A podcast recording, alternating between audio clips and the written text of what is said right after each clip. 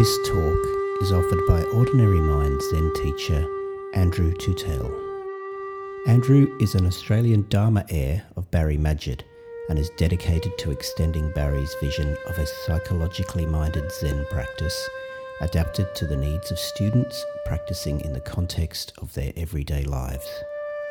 Find out more at ordinarymind.com.au. Andrew's Zen teachings are made possible by donations from people like you.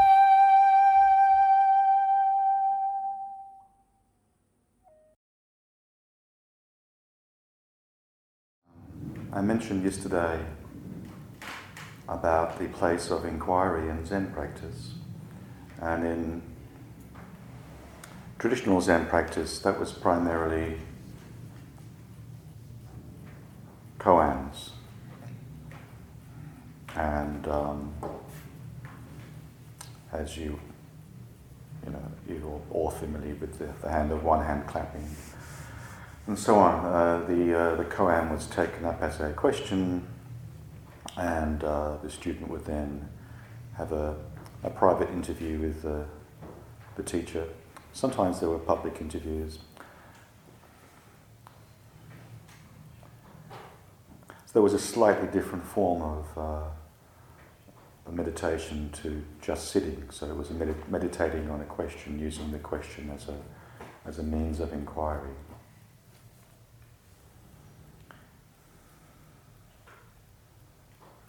In contemporary uh, times, uh, people still use classical koans, um, but also uh, apart from the uh, those classical spiritual questions such as "Who am I?" which can be taken up in meditation, inquiry also takes the form of really. Um, exploring the barriers, if you like, um, that get in the way of um, experiencing joy and peace in this moment. So, in a lot of contemporary practice, it takes a more psychological form. That can be in a private interview, but um, it can also be done in group as well. So, later on this afternoon, we'll have a we'll have another um, um, opportunity to practice that.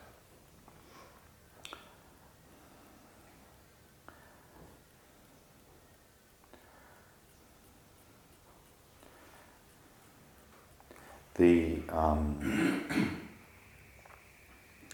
in, in, in, in, in, in traditional spiritual um, experience, and traditions of all different kinds, you would have all come across the notion of the dark night of the soul. Mm-hmm. And, um, you know, um, mythologists like Joseph Campbell captured that notion in the, in the, uh, the hero with a thousand faces in terms of the journey of the hero. And the, uh, that journey also always involves some kind of descent into the underworld.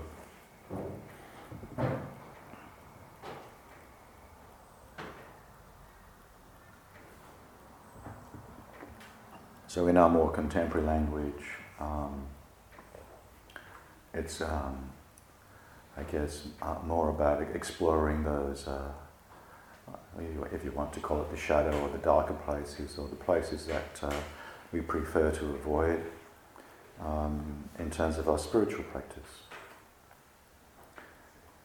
because um, you know, that which we resist tends to persist, and uh, that which we lock away tends never to go away. So,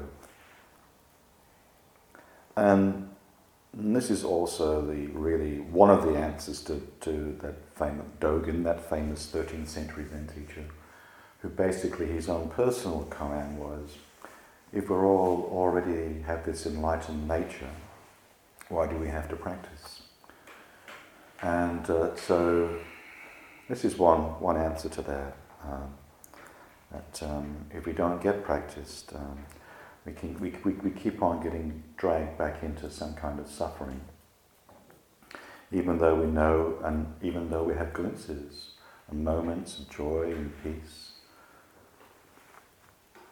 and love, even though we, we, we maybe even have a deep experiential understanding of that or experience of that, we can still uh, get uh, caught back into various forms of suffering. So I guess you know Dogen's question: Well, why why can't we always mm. be effortlessly joyful and uh, and loving all the time? And you know, maybe there are beings like that. Um, maybe you've met someone like that, but for most of us, um, we, we, we move in, in and out of, of, of a kind of a very loving place and sometimes into a more darker place. And that takes various forms for all of us. So, what I mentioned yesterday was this notion of a karmic body or a pain body, uh, the sense in which uh, not only when we're born do we, uh, we, um, and uh, we are inevitably um, affected by the suffering of our parents and our parents are inevitably affected by the suffering of their parents, and so on and so on. And you can even, you know, put that into, as I said, a collective context as well, and how our culture can affect us in that way too. How our, the kind of culture that we live in, even though we're not individually responsible for it, uh, can cause us all kinds of suffering as well. That's why a lot of um, um, Buddhists um, regard themselves as engaged Buddhists, that they, not just Buddhists, I mean, it could be any kind of religion or non religion, who see the importance of engaging in social, um, social justice actions and uh, ecological actions and so forth. Because, uh, in a sense, when we, when we uh, are divided within ourselves when, when we, we lock away our own kind of refugees within ourselves. It's, um, inevitably, we, we, we enact that out on the world and also on the environment. When we don't see the world as being part of our body, we pollute it. Sometimes in my, in my work as a counselor, uh, I get the opportunity to meet with young people and uh, you've probably come across this. You know, there's some young people who are incredibly sensitive. Uh, and uh, one, one particular young man that comes to mind who was, um, I was talking to him a few days ago and uh, he's literally, literally heartbroken by the pollution in the Never Never River uh, and around the town in general is very, very sensitive to environmental degradation. To, um, and um, maybe, maybe more young people will be starting to have that sense. Uh, and um, maybe they will be able to reverse some of the degradation that our generation has wrought upon the planet. So, you know, a lot of our work in Zen is go we go inward, um, because unless we free uh, the prisoners within, it's very difficult for us to save other beings. We have to save all the little the beings within ourselves to begin with, and uh, the uh, the kinds of accumulated suffering we all the kind of karmic or pain bodies that we all have vary from person to person. You know, some people have incredibly severe um, traumas. Uh, that they like their parents may have been severely traumatized, they may be severely traumatized, they may be collectively traumatized by war, and some of us may be more fortunate and uh, have been born into loving parents and uh, never having had to go to war and that kind of thing. And, but even, even those of us who are fortunate, um, you know, no child escapes those little T traumas um, of rejection and, uh, and so on. So I'm going to continue using the metaphor of, of the guest house because it's one of my favourite metaphors, as you probably know. And um, and I, I, like that notion of, of I mean, uh, Joko talks about Zen practice as being a kind of alchemy, you know, that sense of the alchem- alchemical transformation that occurs when we, we sit in stillness and silence and as we're building what she calls a bigger container. And, uh, or you can see it as, as, as, we're, as we're building our guest house. And I'm just going to give the, the guest house a little bit of a, a little bit of a twist. And uh, so, the, the, the, master of the guest house, or the host of the guest house, or the guest house itself, if you like, is this sense of undying, timeless presence. This sense of this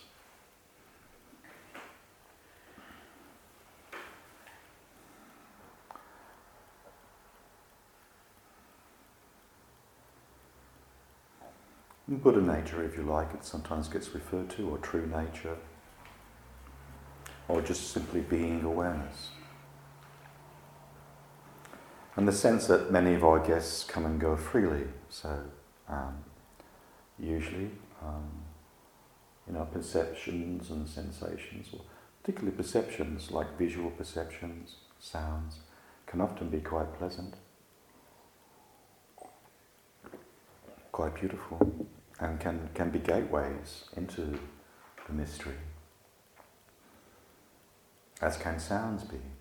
There are many, many stories of, of Zen practitioners realizing their true nature at the sound at the sound of something falling or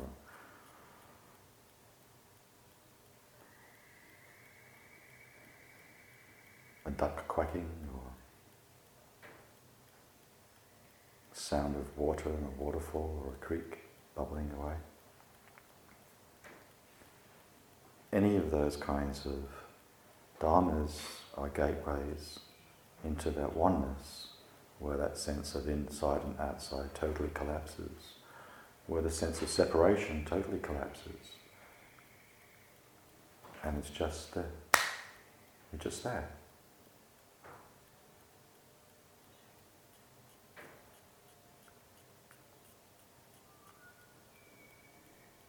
I experienced that once with a buzzing fly. It just everything collapsed. It was just the buzzing. I was just the buzzing. There was no longer a fly out there. I was just a buzzing.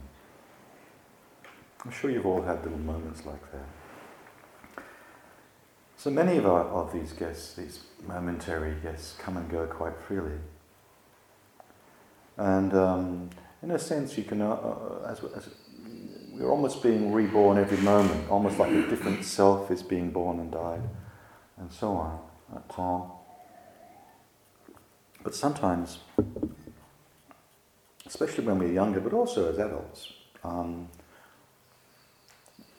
what we experience can be so painful or overwhelming that um, uh, it's not able to pass through us in some way. And uh, it, over, it overwhelms our guest house, if you like, and uh, we have to we have to um, we have we have to get rid of it, and um, we have to expel it in some way. And uh, also remember too, when we were children, um, nobody usually introduced us to the notion of the master of the guest house, that there was some kind of host. So when these difficult guests, traumatizing guests, enter into our guest house, um, we, um, if they're too overwhelming, we just have to um, um, really reject them, and, and that's how the basement to the guest house gets built. So we, we, uh, or the attic, you know, those kinds of Dickens stories, usually a mad person in the attic. Or it could be in the basement or the dungeon, you know, so that they get locked away and uh, they're locked in time. You know, that sense of a traumatic memory is frozen in time and uh, remains in fear and dissociation at that particular age, at that particular time. And uh, as we lock these, uh, they become exiled. And, um, and then, uh, in response to that, uh, we also uh, create, um, I guess, uh, inner guardians or, or, guards, even, um, to make sure these exiles don't get out. Um, because if they get out, they, we re experience those overwhelming feelings again.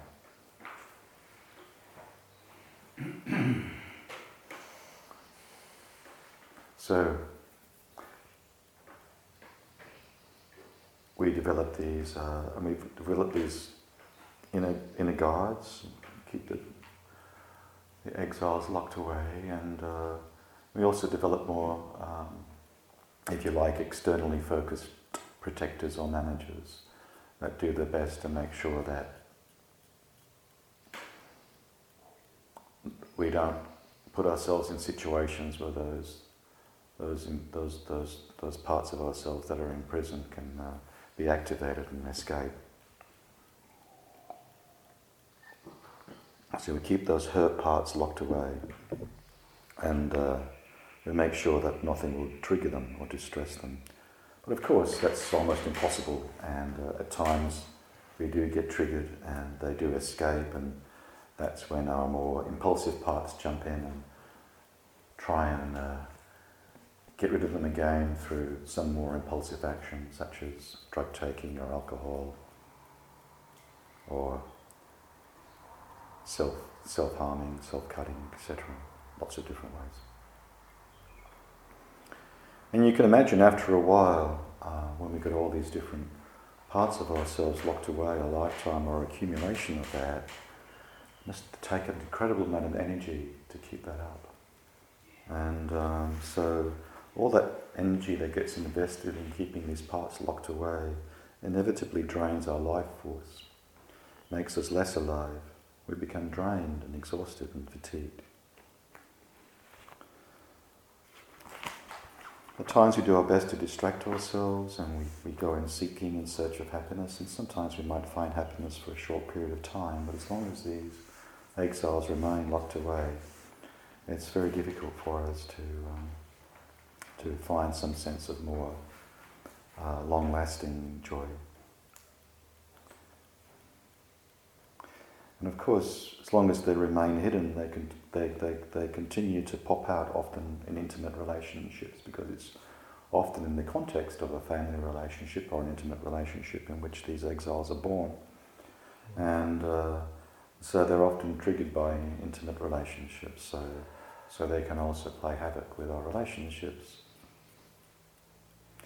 And we get triggered more in relationships because that's usually where the original hurt happened.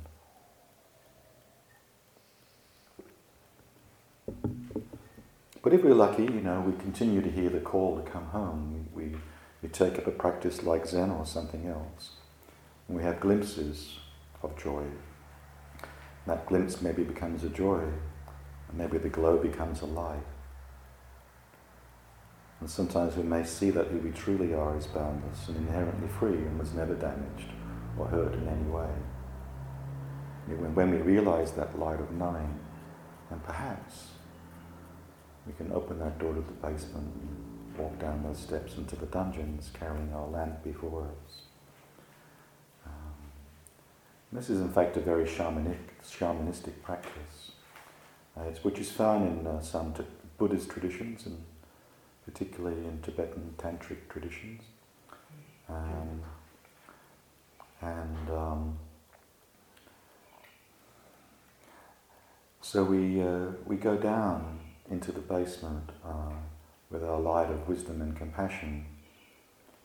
And uh, in a shamanic kind of context, it was often referred to as soul retrieval. Uh, but in a sense, from a trauma point of view, we, we descend down into the dungeons to free our prisoners.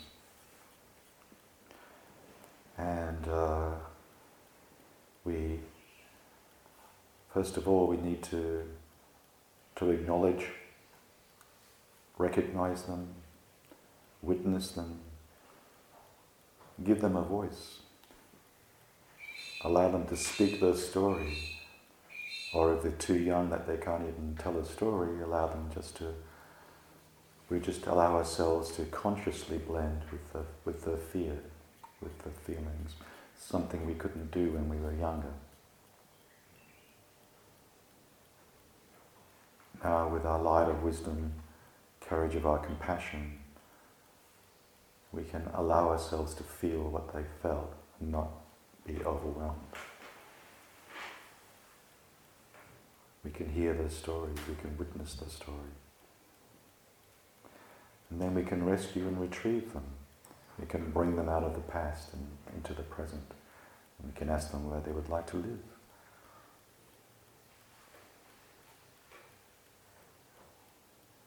Can they even feel us? Can they feel our love? Can they feel like, uh, and when they start to trust that they can feel us, that's really important sometimes because they've been locked away for so long that they're certainly disconnected with our own sense of love and compassion. So they need to trust us and uh, trust that we can look after them.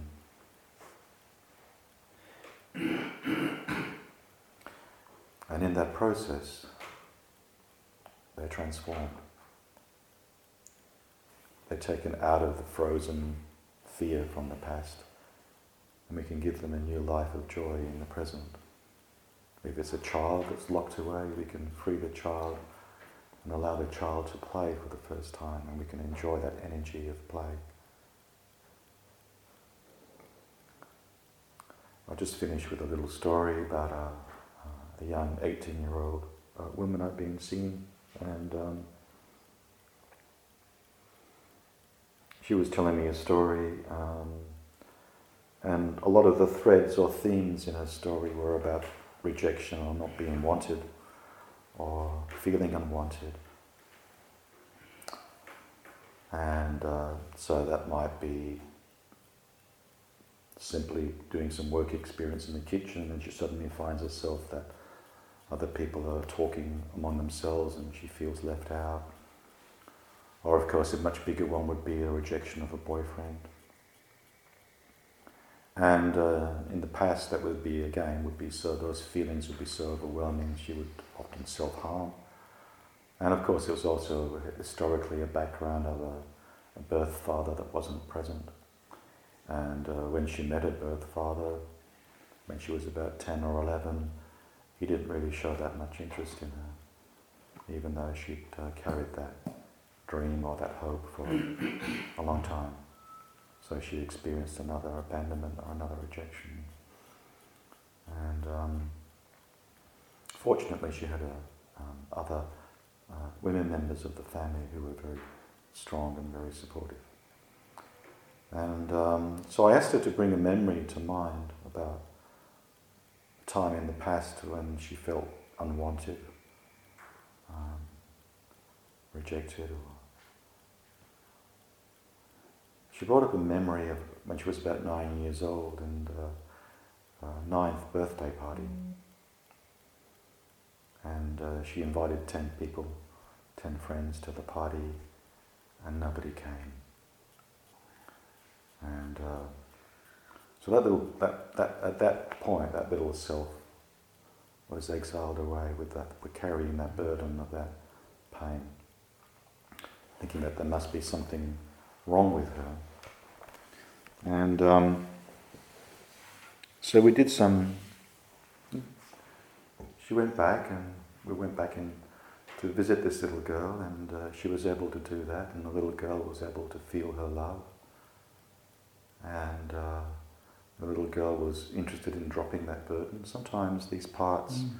don't trust us, and sometimes they actually don't want to give up those burdens. The burdens can be these feelings of rejection or abandonment or shame, or there can be particularly core beliefs that these different parts are carrying, such as um, I'm ugly or whatever it might be. And um, she was wanting to drop those beliefs as well, and so we we uh, came up with this, um, you know, this uh, this kind of imaginary processing where we could let go of those burdens and sometimes you ask, do you want to use one of the four elements to do that, or light, or some metaphor. Mm. And uh, so she came up with, uh, she let go, of the little child let go of the burden, and I said, yeah, what, what, what happened? And she said it flew off as a white dove into the sky. Mm. And uh, so she was able to release that little nine-year-old part from mm. that particular prison cell. But there would be other parts still in the prison cell and there'd be more work to do. That's just one example. So I'll finish that.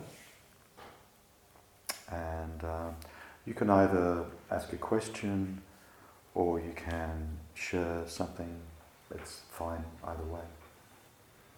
Or you can just remain quiet. You don't have to talk.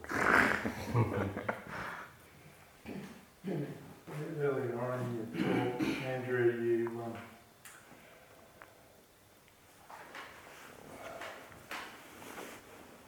talked about doing the um, sort of kind of a thing between the inner and outer, going inside yourself to um, to find your wholeness, to find your completeness. Um, but at the same time, um, lost the thread bit, but it's uh, just related to something that I'm sort of going through in terms of uh,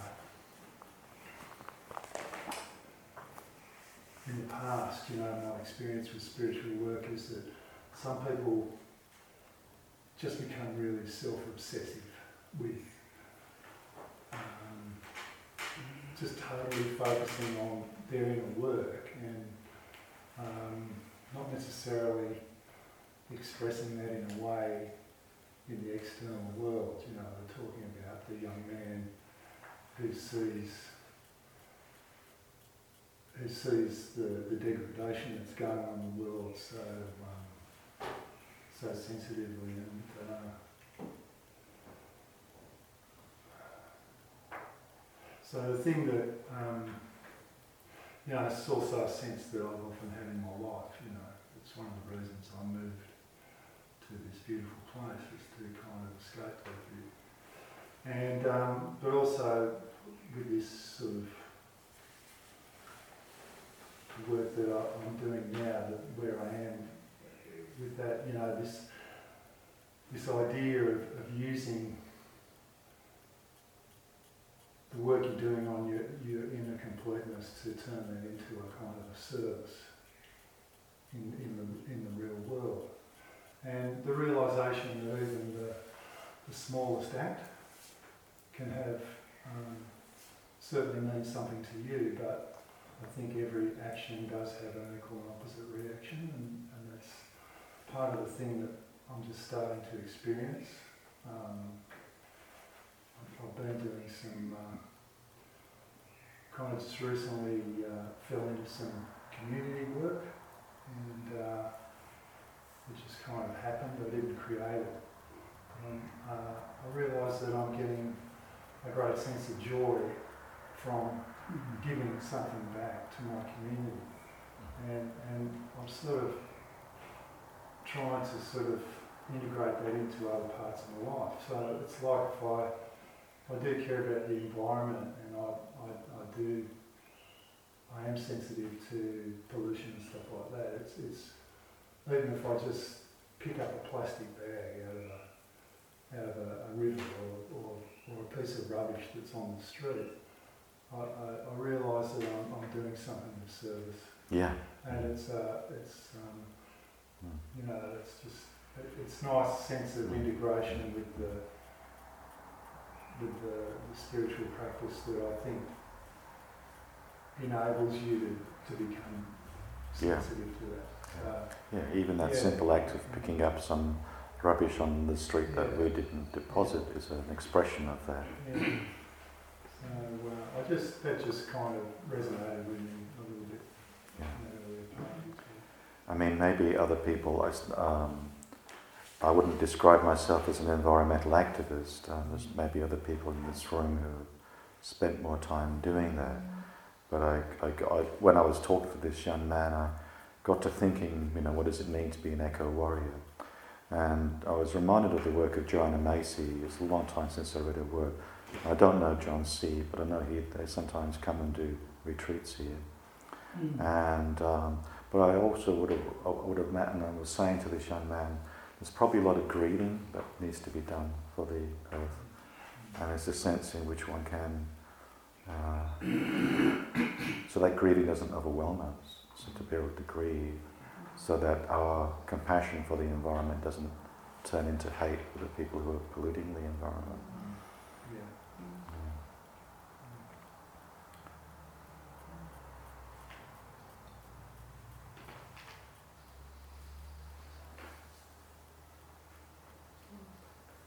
With the notion of the inner work, I found in my experience that the more able we are to transform and accept those parts within ourselves that we may have rejected or locked away, um, that work that we do with our inner parts helps us with how we relate to people when we, we see that they might be coming from a, a hurt part as well. And When we've done that inner work with ourselves, we're more able to be like that in relationship as well. Yeah. Yeah, I, think it's, you know, as part of things starting to evolve or, or happen with me particularly, you know, like it's just my experience that the, the inner work that, you know, I have been doing um, is allowing me to um, move into doing service kind of work with a joy.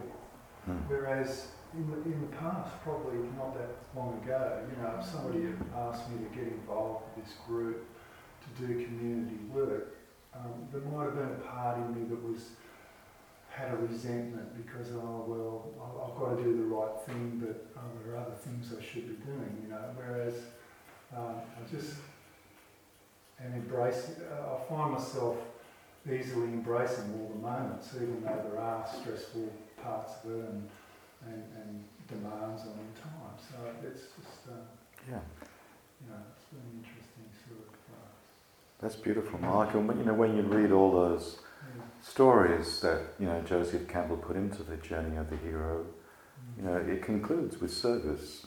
Mm. Mm. Yeah, I, I, yeah, I, I sort of always, you know, felt that that's an important, it's a noble thing to do, you know. It's, Mm. it's, it's, um, but you know, the, again, the balance. You know, you can't completely give yourself over service because we all also have our own life dreams and visions. You know, but uh, It can be so you can be of service being an artist. yeah, yeah.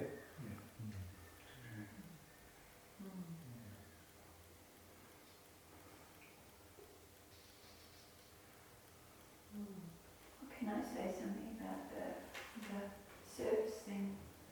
Um, that I've always found probably quite hilarious in a way, because there's a lot of emphasis about, you know, the ego and selfishness, and the thing to do is to be of service, um, and that sense of altruism.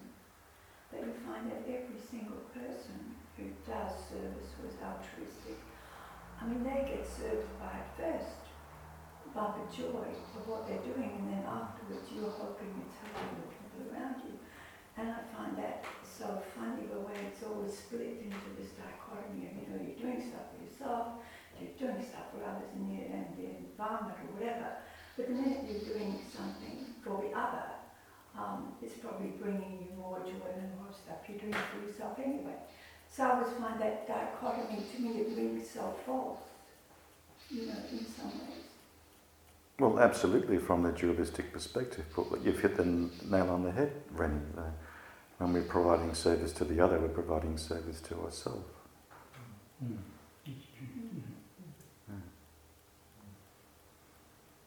But there's, you know, the question is, is, is that your intention or is that your motivation for wanting to do it?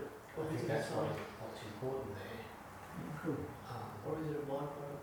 yeah, it's a a byproduct, that's right. But I think it's a good point, it's like when you sort of like building your own cup sort of thing, like when you're doing your own work and you building that up, that's when it's more able to flow off to other people. Hmm. I think and you feel better about what you do. Yes, and that's when you're able to give with grace Yeah, rather than resentment. That's right, that's right, because you're not coming from the place of, yeah, Yes. It's hard based, not head based. Yeah, I, I think it's important to sort of uh, choose what you what it is you want to give.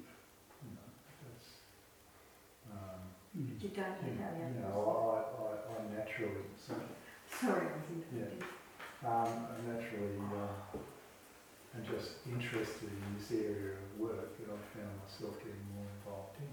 You know, because uh, uh, and that's an interesting thing as well. You know, through life, it um, in terms of wanting to help all to do something with so many aspects of, of the issues that are around. You know, it's uh, this is another classic thing. You know, the individual in society feeling so helpless that they you know, so disconnected from the, the bigger picture that they don't do anything. The, you know, there's a, the sense of, mm. and I've had that in my life too. What's the point? Mm. You know, what's the point? It, it's so big, it's so huge. We can't, one person can't change it. Um, but, uh, and, and I've also had those kind of senses that those sort of been in those situations in my life. But, um, yeah, I've just come to a point where I realise that um, that it, it is all resolvable, and and it and it comes about through you know conscious actions of human beings, you know, to a certain extent. It's, it's the more conscious human beings become, um, the more they're going to make conscious choices about these things. I'll give you one example. Um, I was watching this comedian the other night, and he said, "You want to you want to put McDonald's out of business? Don't go there." You know, yeah, he said, if, if nobody goes to McDonald's mm. yes. and buys that crap, mm. then they simply go out of business. Mm. They cease to exist.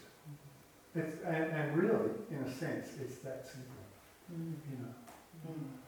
Um, yeah, I- I'm just using that as an example. I mean, it's, it's, it's a fantasy in a sense, but it, it's, it was an interesting point, you know. Mm. Also, I think, yeah, when you it's almost that thought of um, if we stop looking at, our, at, at ourselves as separate, what you were just saying before, and look at ourselves as all part of a whole, that like one person can't do everything, but we're only one part of the whole, because Mm. that's all the other parts, are together you want to do what you do. Yeah, well, it- it- know, Mike, when Mike, Mike, Mike, could we go to McDonald's once a year? There's so many of us, they'd still be able to be open. But it's interesting, as I think about what you take your attention away from, sort of withers and, you know, if you take your attention away from the poles and mm. take your business away.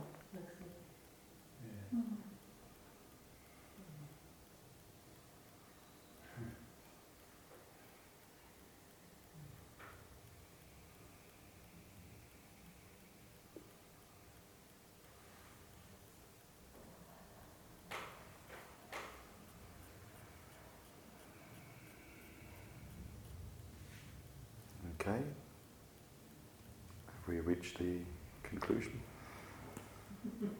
Is that a collective conclusion? Silence and stillness, John. Route to cessation in the energetic movement. It's nearly 12 o'clock. We okay to finish now? I was just going to say, um, the more conscious you are, I was thinking as a parent, you know, the ripple effect it has on your children. I mean, Yeah. mine up, but I can see, Yeah, I can see Absolutely. I mean, with this young with this young man, his mum was great, like, and she has a really good understanding. Of it. His mother was really beautiful, you know, Mm. and she had a really good understanding of what he was going through. Whereas I thought if that had been another parent who didn't understand what he was Mm. going through, would have been much worse for him. Yeah. Yeah.